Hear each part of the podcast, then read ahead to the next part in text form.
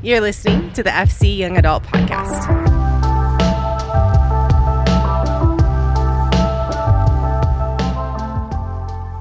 What's up, guys? Hope that you are doing well hey, we didn't have a traditional, a quote unquote traditional uh, young adult service this last week. We had young adult Thanksgiving, but uh, I wanted to make sure that some content got out. And a couple weeks ago, we had uh, church and coffee. Uh, if you were there, if you joined us, uh, thanks for being there. It was an awesome night at Roots um, in partnership with Black Dog Coffee. We're excited for, for what the future holds for those events and our community. But uh, we had a short message there. And so, because we didn't have service this last night, um, I wanted to make sure that something got out, some content from Young Adults got out, and hopefully it's something that you can take with you into your week, uh, weekend, and uh, into maybe Thanksgiving conversations. I don't know. Who knows what what you might pull out of this message? It's a short one, but I wanted to make sure that, that there was something that you could chew on this week. So we talked about a story out of the Gospel of Mark, and it's a story that many of us have heard before. It's a story of a paralytic man who is brought before Jesus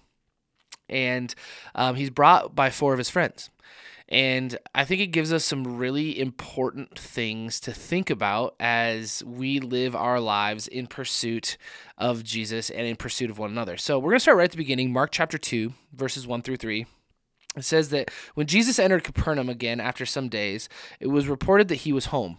So many people gathered together that there was no more room, not even in the doorway, and he was speaking the word to them. They came to him bringing a paralytic carried by four of them.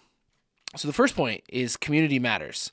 Without his community, this man wouldn't have even gotten close to Jesus. There was a, a tangible need for those around him to actually physically carry him to have any kind of physical proximity to Jesus. And for you and I, it's important that we understand that being surrounded by faithful followers of Jesus will always get us closer to Jesus than we could ever get alone oftentimes we talk about our own quote unquote personal relationship with Jesus. It is incredibly important that we have a personal relationship with Jesus, but we are also not created to follow Jesus in a vacuum.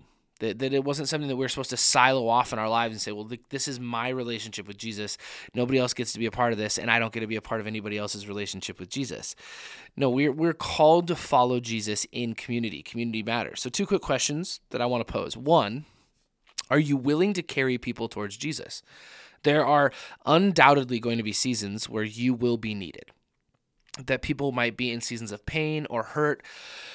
It could be deconstruction, it could be um, anger, it could just be whatever. It could be any kind of season. And for them to get proximity to Jesus, they might need you to carry them towards Him that you might have to be the encourager, you might have to be um, the the enabler, you might have to be somebody who who poses good, thought provoking questions, all those things. That that you might not have to physically pick somebody up and carry them, but you might have to spiritually pick somebody up and carry them towards Jesus. That being in community, a big part of it is carrying each other's burdens, of doing life together really, really well, and being dependent on one another. The second question is, are you willing to be carried? There are going to be seasons where you are not in a spot where you can get as close to Jesus as you want to be by yourself. But it takes humility to ask people to carry you. It takes setting your pride to the side and, and your humanity to the side and saying, Man, I don't know what it is about this season. I feel like I am just like traipsing through the mud. I am stuck. I am stagnant. I want to get closer to Jesus. And you're going to have to have people who are willing to come alongside you and carry you towards Jesus, but you must be willing.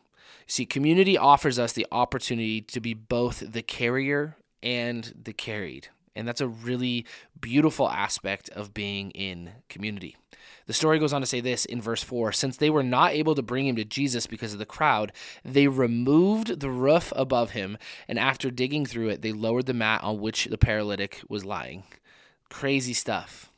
But this is the next point obstacles are opportunities. Obstacles are opportunities. The truth is is that our posture towards obstacles will determine so many things in our life. And it will determine so many things in our walk with Jesus. If we see obstacles as immovable, or we see obstacles as impenetrable, or we see obstacles as impossible, that if they are immovable, impenetrable, impossible circumstances, we will give ourselves permission to throw up our hands in defeat and walk away from what God is calling us to do or from who God is calling us to be. But if we see obstacles as opportunities to faithfully persevere, we will get to witness the wonder working power of God in us, in our circumstances, through us, through our circumstances, through the circumstances of other people. We need to see obstacles as opportunities. You see, these men could have seen the crowd and they in the roof and they could have seen those things as excuses to not get their friend to Jesus. Instead, they pursued proximity to Jesus as, as if there was absolutely no other option. I don't know where you're at this week. You know, whoever is listening to this, me, myself included, we're all in different places. We have different obstacles in our life right now. But we can all ask ourselves the question what's my posture towards obstacles? Do I see obstacles as immovable objects, or do I see them as opportunities to do exactly what God is calling us to do and get and pursue Jesus, pursue proximity to Jesus like there is no other option? Because our posture towards obstacles will change everything. The next verse simply says this Seeing their faith, Jesus told the paralytic, Son, your sins are forgiven. So, the next point is this their faith. Their faith. It does not say that Jesus saw the paralytic's faith, but their faith. My hope would be that this is a reminder for all of us that contending for one another is so incredibly important. I'm absolutely not saying that if the paralytic was faith filled on his own, that Jesus would not have healed him. There is a plethora of examples where Jesus speaks about and acts upon the simple faith of one person. But it is absolutely necessary that we recognize that Jesus himself recognized this thing in this moment, that there is something special about the collective faith of a group of people. There's something special about the collective faith of a group of people. So, a couple questions. One, who are we contending for? Who are we contending for? In our prayer life, in our tangible physical life, in our spiritual life, like whatever it is, who are we contending for? If we if we ask ourselves that question, who pops up in our mind? Who are we regularly contending for? Who are we fighting for? Who are we bringing before the Lord in prayer? Who are we contending for on a regular basis? And the second question is, are we allowing people to contend for us? So this is th- this is the the same idea as carrying people towards Jesus and being willing to be carried towards Jesus. That's when you are in communication with one another, like you know those things. But we can contend for people without them knowing that we're contending for them. But people cannot contend for us in ways that we specifically need them to contend for us if we don't have conversations with them. So, who are we contending for? And who is contending, who are we allowing to contend for us? The next point is this spiritual before the physical. We can't look past the fact that Jesus' response to their faith wasn't to immediately heal his physical brokenness, but to forgive his spiritual brokenness. We wholeheartedly believe that Jesus is the greatest healer ever known, but we also need to understand that our greatest needs are not, in fact, physical, but they are spiritual that be if he was healed physically without having his sins forgiven, that's like great, but not eternal. It's it's not the greatest gift ever. But the truth of the matter is that if Jesus would have forgiven his sins, and he would have got to spend eternity in heaven with him, even if he never walked again. That was a net positive, right? Like that we would all choose getting to spend eternity in heaven over having our legs healed.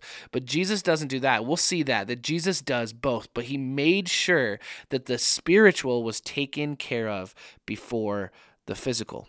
Let us never be hesitant in asking God to do the miraculous in our physical bodies and in the bodies of those around us, but would it always take a backseat to our cries for spiritual transformation? That we would pray and pray hard that spiritual transformation, real life change would always, always, always take precedence over physical healing in us or the people around us. So I want to wrap up by reading the final half of the passage. It's about six verses. It's um, verses 6 through 12. Mark chapter 2, 6 through 12. It says, But some of the scribes were sitting there questioning in their hearts, Why does he speak like this? He's blaspheming. Who can forgive sins but God alone? Right away, Jesus perceived in the spirit that they were thinking like this within themselves and said to them, Why are you thinking these things in your hearts? Which is easier, to say to the paralytic, Your sins are forgiven, or to say, Get up, take your mat, and walk? But so that you may know that the Son of Man has authority on earth to forgive sins. He told the paralytic, I tell you, get up, take your mat, and go home. Immediately, He got up, he took the mat, and went out in front of everyone. As a result, they were all astounded and gave glory to God, saying, We have never seen anything like this. We have never seen anything like this. The next point is that Jesus wants to do the impossible. Jesus wants to do the impossible. Time and time again, Jesus did the miraculous, and I believe he still wants to do that today. Let's never relegate Jesus to, to, to the biblical times. Let's never relegate the impossible to biblical stories, but have faith that the same God who did this miracle and much more wants to do miracles in our lives and the people around us as well. I truly believe that God wants to move in our lives in a way that our humanity would deem impossible. Let's have massive, unexplainable faith that Jesus will do the impossible in our lives and the people around us. But secondly, Jesus wants to use the impossible. He doesn't want to just do the impossible, He wants to use the impossible. He will use the impossible to remind us of how much we are dearly loved.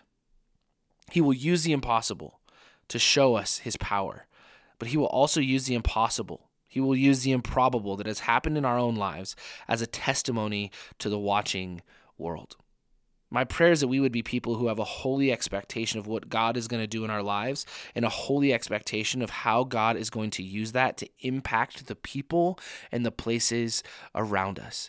That when Jesus is doing the impossible, when Jesus is doing the improbable, it's not just with us in mind, but the communities that we live in, the, the spheres of influence that we have, the watching world, that the impossible will be used as a testimony to how big God is that when people see what's happening in our individual lives as followers of Jesus, or people see what's happening in the collective community that is young adults, that they, they would look at that and they would say, We have never seen anything like this.